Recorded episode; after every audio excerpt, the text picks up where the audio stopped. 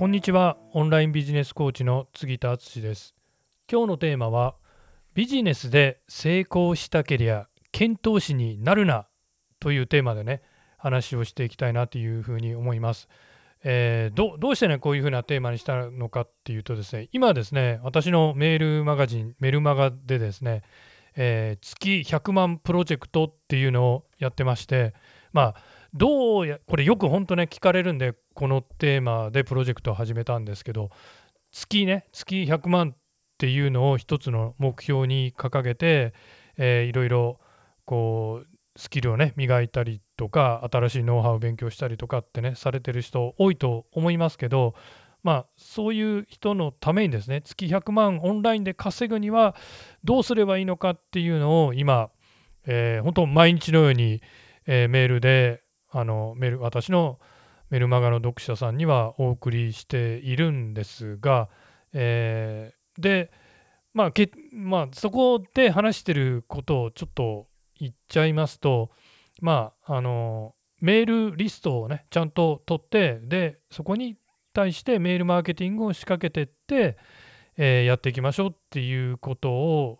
ここ数日で書いてお送りしています。でそんな中ですね、そのメルマガの読者さんから質問をいただきまして、杉田さんの言ってることはよくわかると。でも、こういうねやり方もあると思うんだけど、あんたどう思う？みたいな質問が来たので、そこでちょっと私はね感じたわけですよ。ちょっと厳しい言い方をするとですね、ちょっとねこの人はなんかいろんな情報に、振り回されてるなっていうのをねちょっと感じました。でこういうやり方もあるけどどう思うんですかみたいな質問する人ってねちょいちょいいらっしゃるんですけど、正直言ってですね、こういう人ってねうまくいかないんですよ。で何もねこう質問私にくれた人に個人攻撃するわけではないんですけど、やっぱり気づいていったその人のためにもね気づいていただいて、ちょっとね、行動を修正していってほしいなって思いますし、よくこの罠に引っかかる私自身も引っかかってた時期ありますし、この罠に引っかかられる方って結構いらっしゃるんで、でもそこからねやっぱり抜け出さないとなかなかビジネスで結果を出すっていうのは難しいんで、このテーマを取り上げることにしました。そうなんですよ。早い話がね、情報に振り回されちゃダメよっていう、話を今日はしていきたいと思います。でいつも通りですね、そもそも論になっちゃうんですけど、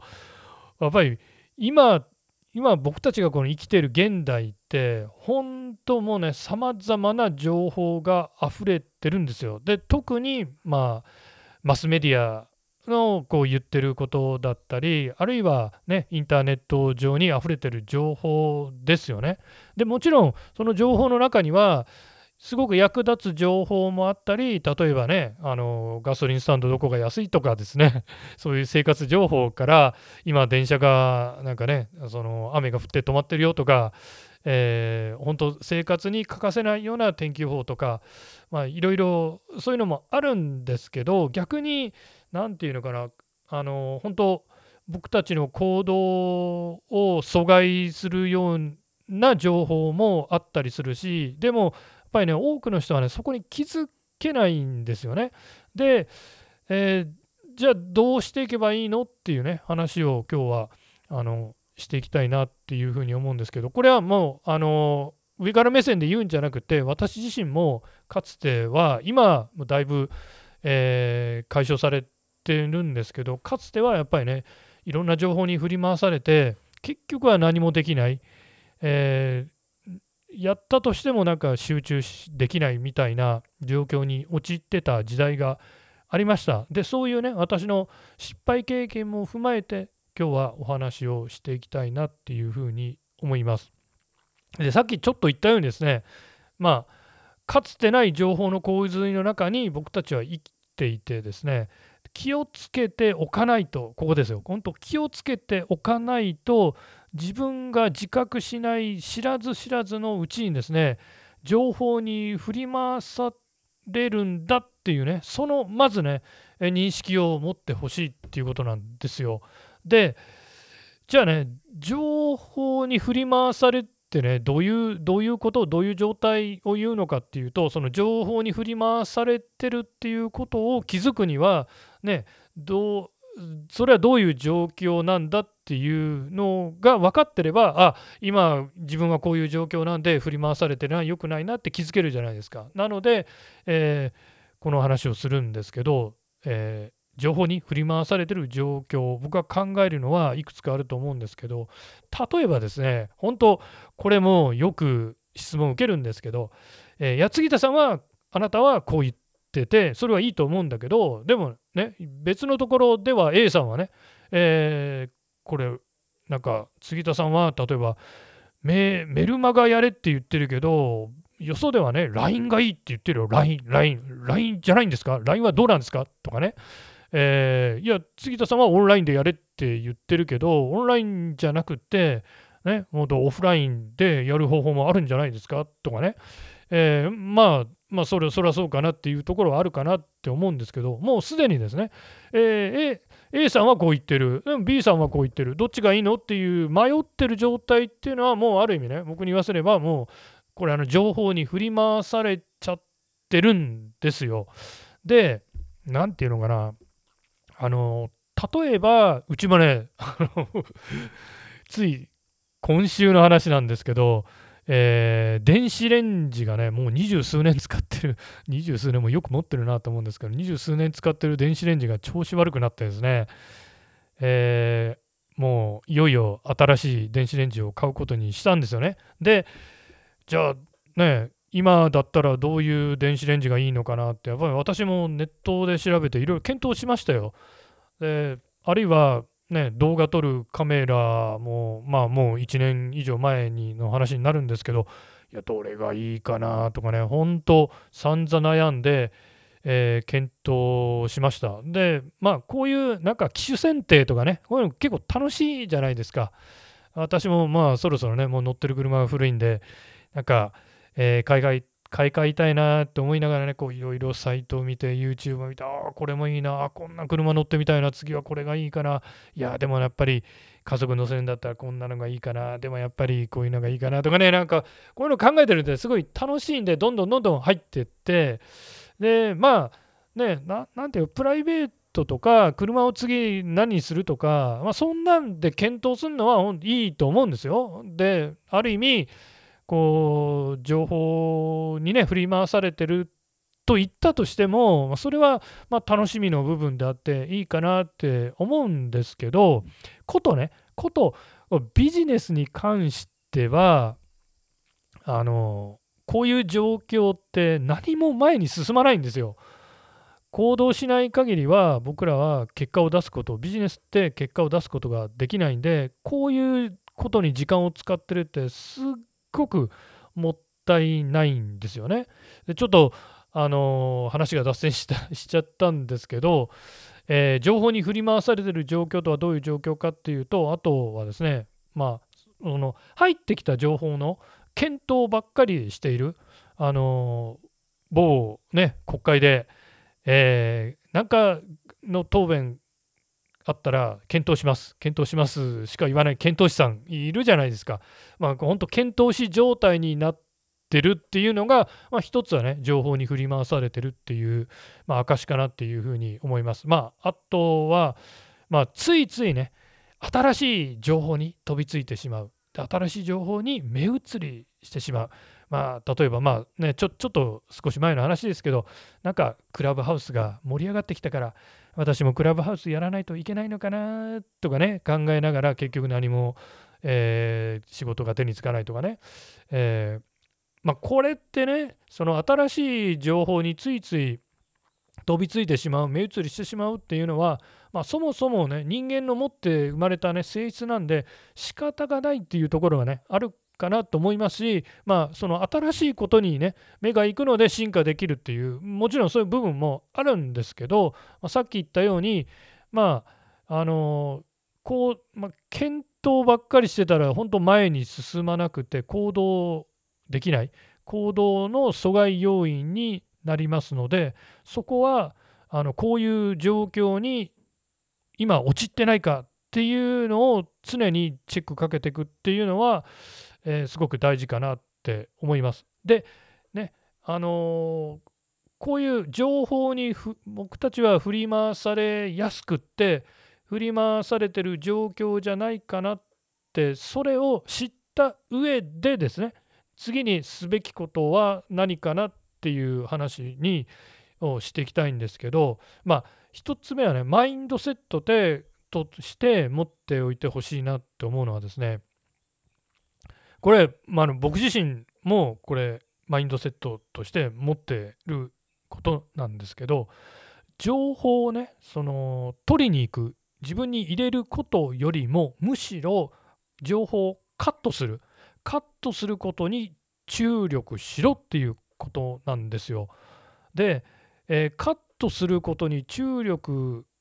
意しててちょうどいいぐらいなんですよ。もうそれぐらい、もうカットしてもしきれないぐらい情報が入ってきますから。で、特にその情報の入り口って、やっぱり今ね、インターネットですよね。で、何も私もネットでね、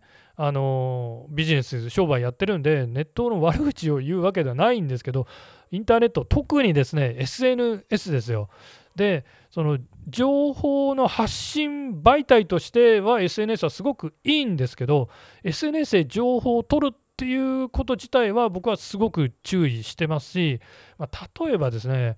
Facebook とか Twitter とか僕ほとんど見ないですね。なんかね、見ると余計なことを考えてしまいますし、それこそね、情報に振り回されてしまってた時もあるんで、もう身はもう極力、特にね、あんまり Facebook って嫌なんですよ。個人的にあんまり好きじゃないんで、Facebook に投稿はしますけど、それは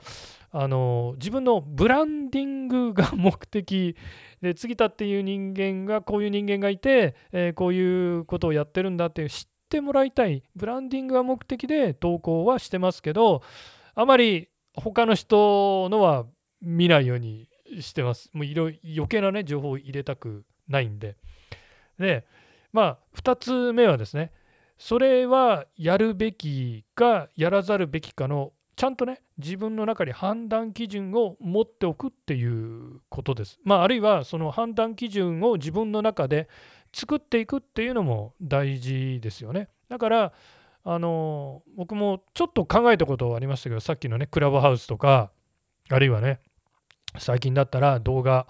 すごいショート動画、ショートムービーがね、流行ってますよね。で、TikTok とか流行ってるじゃないですか。やっぱり TikTok やった方がいいのかなと思ってた時もありましたけど、もう、ね、自分の中で判断基準を持って、当面はクラブハウスもやんない、TikTok もやんないっていうふうに、基準を持って、そういう情報はもうカットってやってます。で、これがやっぱりね、情報に振り回されずに行動に移すっていうね、大事なポイントになってくるかなっていうふうに思います。で、3つ目にですね、その情報に振り回されないための最後の砦ってね、やっぱり僕は持っておくべきだと思うんですよ。で、その最後の砦って何かっていうとですね、これがですね、先生を決めて先生を持つっていうことです。で、そのね、私はこの人を師として仰いで、この人を先生として、で、この先生の言うことを信じて、で、先生の言うことのみをやるっていうふうに決めるっていうことです。で、この話をするでちょっとね、抵抗を感じる人も中にはいらっしゃるかなと思うんですけど、何もね、盲信的に先生の言うことを信じろっていうわけではないんですけど、だから逆説的に言うとですね、本当に信頼できる、だからこそ本当に信頼できるいい先生を持ちましょうっていうことです。で、私のね、思ういい先生っていうのはですね、はっきりとあなたがやるべき道を示してくれる、そういう先生がいい先生だと思います。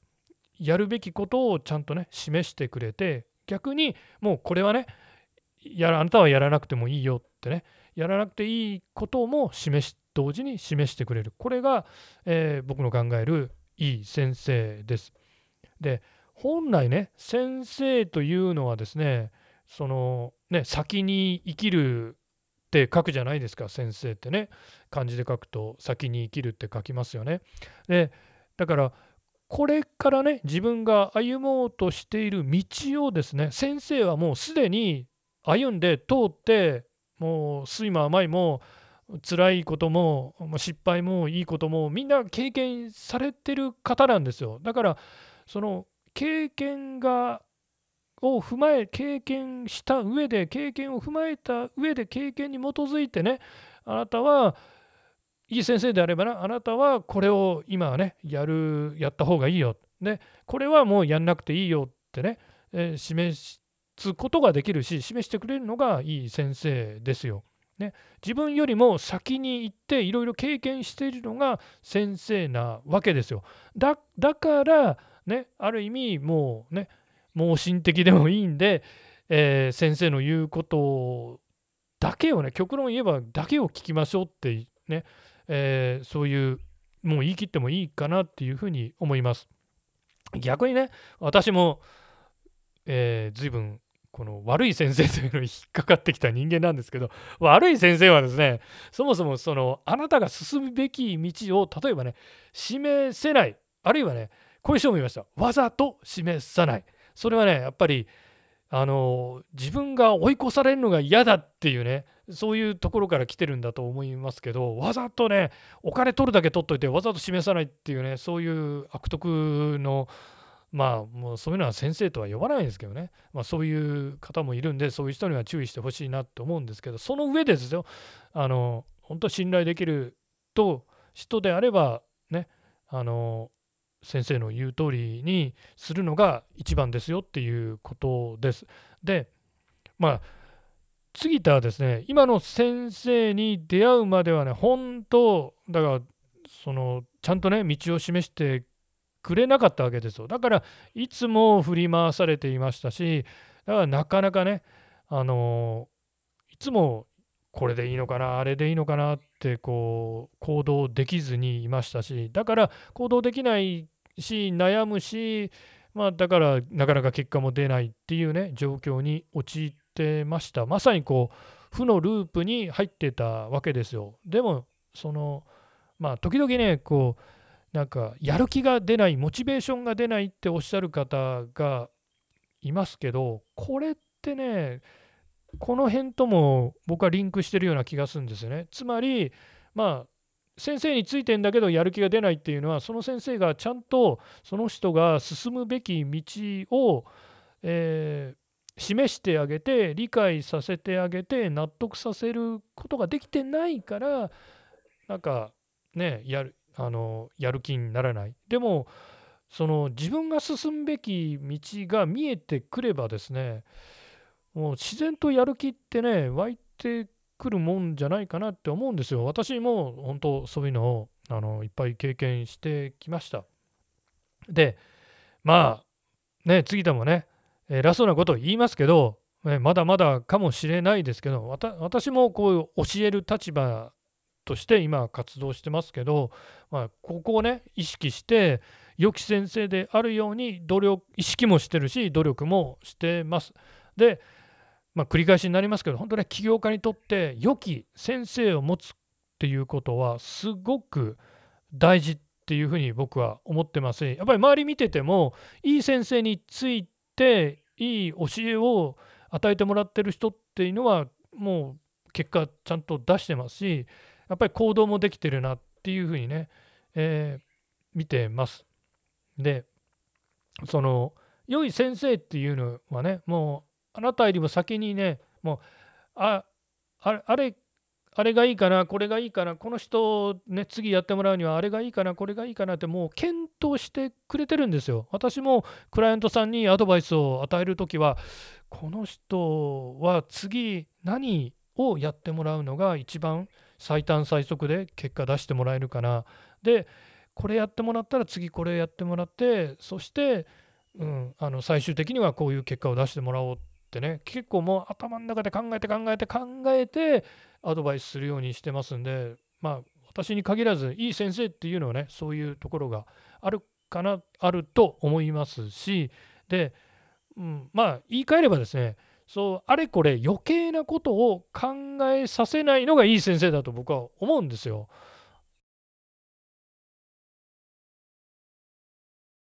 なぜならばですね、検討したってね、考えたって結果は生まれないんですよ。本当検討士の状態だったら、結果は絶対に生まれないです。で、結果を生むのはですね、やっぱりね、その行動だけなんですよね。考えてたって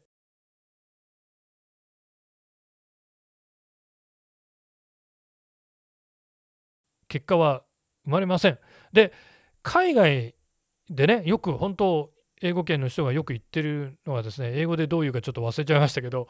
狙え撃てって言うんですよ。つまり狙え構え撃てではなくってね、つまり撃てっていうのはもう考えずに、ね、行動しろっていうことです。狙え撃て、もう即撃てっていうことです。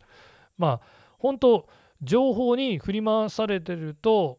行動できないです。だからね、今日の話ね、杉田を信じろとは言いませんがですね、あなたにとって良い先生をぜひね、こう探して見つけていただいて、で、先生の言うことを信じて、先生の言う通りにやっていただくのが、もう最短最速で結果を出す。今ね、私がやってるプロジェクトであれば、月100万達成できる、一番最短最速の近道かなっていうふうに思います。で、考えてみればですね、その何もビジネス以外の世界は結構そうなんですよ。例えばスポーツ選手だったり、音楽のなんか楽器のねプレイヤーだったり、みんなその師匠というか先生というかコーチというかね、そういう人について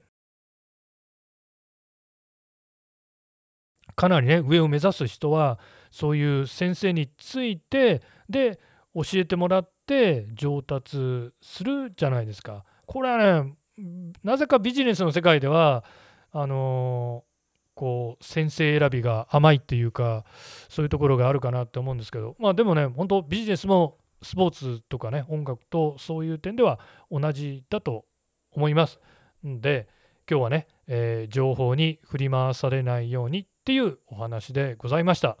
ではまた撮っていきます。杉田でした。